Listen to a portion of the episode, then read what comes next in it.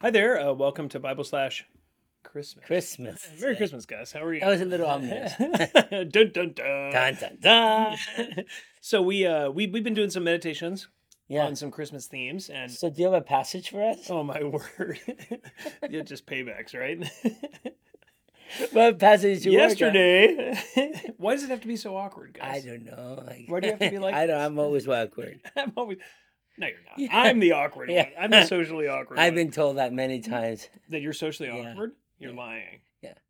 Maybe you say awkward things. Anyway, okay, so I do have actually have a passage. I do have a passage for us. You do. It's actually the text that I'm going to be preaching this weekend. Um, and oh, actually, so you're this double dipping. a little bit, Oh, yeah. that's good. I mean, you know, come on. I was just very impacted by how interesting this is. Hmm, interesting. Um, we uh, we don't usually think of this as a Christmas text, but uh, I was thinking about how this relates to Christmas and Yeah. how it connects back for us.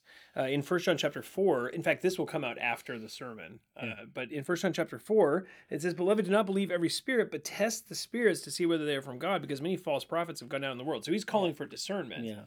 Um, and then he says, verse 2, by this you know the Spirit of God.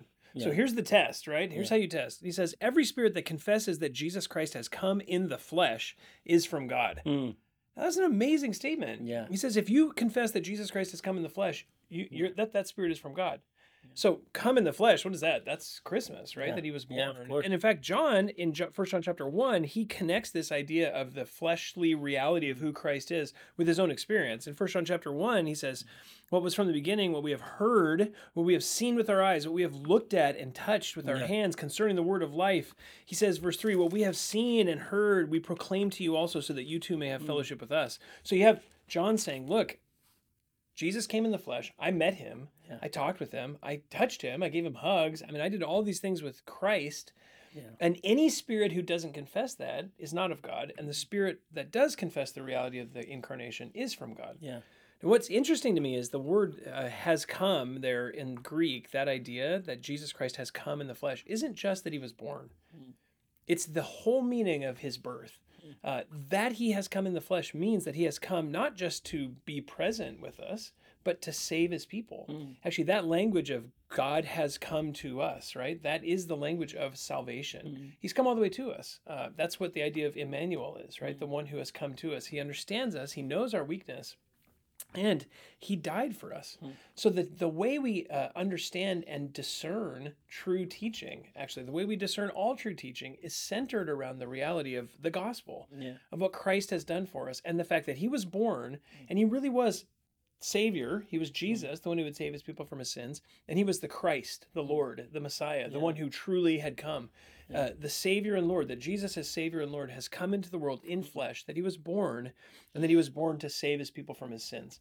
And when we know those realities, that's the way we discern all false teaching, right? Yeah. Anyone who denies those truths, that Jesus is the one and only Savior, that he is truly God, the God man, that he came into the world, and that's the only way that we can be saved. Anyone who denies any of those three realities is denying the truth of the gospel and is and is now a false teacher. Yeah. He's not a true spiritual teacher.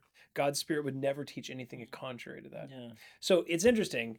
Christmas, in one sense, and all that Christmas means for us is the way we discern truth from error. Yeah. Yeah. Do you believe these things? If you don't, that's error. If you do, then that's that's truth. Yeah. Well, that's great. I never would have gotten that from that. But Yeah, that- I, you know, I'm not making this up. No. It says it. no, it, it does. but I'm. Whoa, that was great. I. yeah, Yeah. How do you think? So I, I, I mean, you were talking about this, and as you said this, it kind of hit me that every major religion out there really does try to. They might respect Jesus, Right. But they wouldn't see him as God coming in flesh. yeah, and the only means of salvation. And the only, yeah, yeah, every religion. Like in my sermon, I'm going to talk a little bit about this. But like for example, Mormonism, yeah, Jesus came in the flesh, and they would say, "Oh, he had a body. He really was God." But they would they wouldn't say that he was the one and only God. He Yeah. wasn't the Messiah. Yeah. He came. He was a man who became God. yeah, And then we can also follow in his footsteps. We are men. We can become Yeah. gods. We can have our own Yeah. planets. So you have a, de- a deviation, a clear Yeah. deviation from this Yeah. teaching. Catholicism. He's man. He was born in the flesh. He came into the world. He was the savior, but he's not the exclusive savior. yeah, You need Mary. You need Yeah. the saints. You need Mary is actually called in Catholicism a co-redemptrix. Yeah.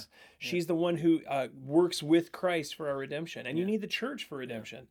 So that that limits the gospel that that that Yeah. uh, John is explaining here. Yeah. Uh, Islam Islam supports uh, Christ as prophet. Yeah. They say Isa, he's a prophet, but he's not the Lord. Yeah. He's not God. Yeah. He's just a he's just a man who was a good prophet. Yeah. Did miracles, did a lot of cool stuff, Yeah. uh, but he wasn't truly God. Yeah. So all of these religions interact with Christ. All these monotheistic religions interact with Christ, but aren't truly. Yeah. Uh, even uh, Jehovah's Witnesses, right? Yeah, yeah, Uh, yeah. Jehovah's Witnesses do the same thing. Yeah. They're they they actually reject Christ as God, Yeah, as yeah. deity. So the reality of Christmas, the reality that Jesus is the one and true, sa- true and only Savior, that He is the one Lord of heaven and earth who has come in the flesh, like you talked about, the fullness of deity Mhm. dwelling in bodily form uh, yesterday, and then that He has come in the flesh, that He was born for the sake of saving His people. Yeah. All those things come together in the person of Christ, Yeah. and it protects us from error. Right, as long as we hold on to those Christmas truths, it protects us from error. Yeah. That's helpful. Very, very helpful. Yeah. Yeah.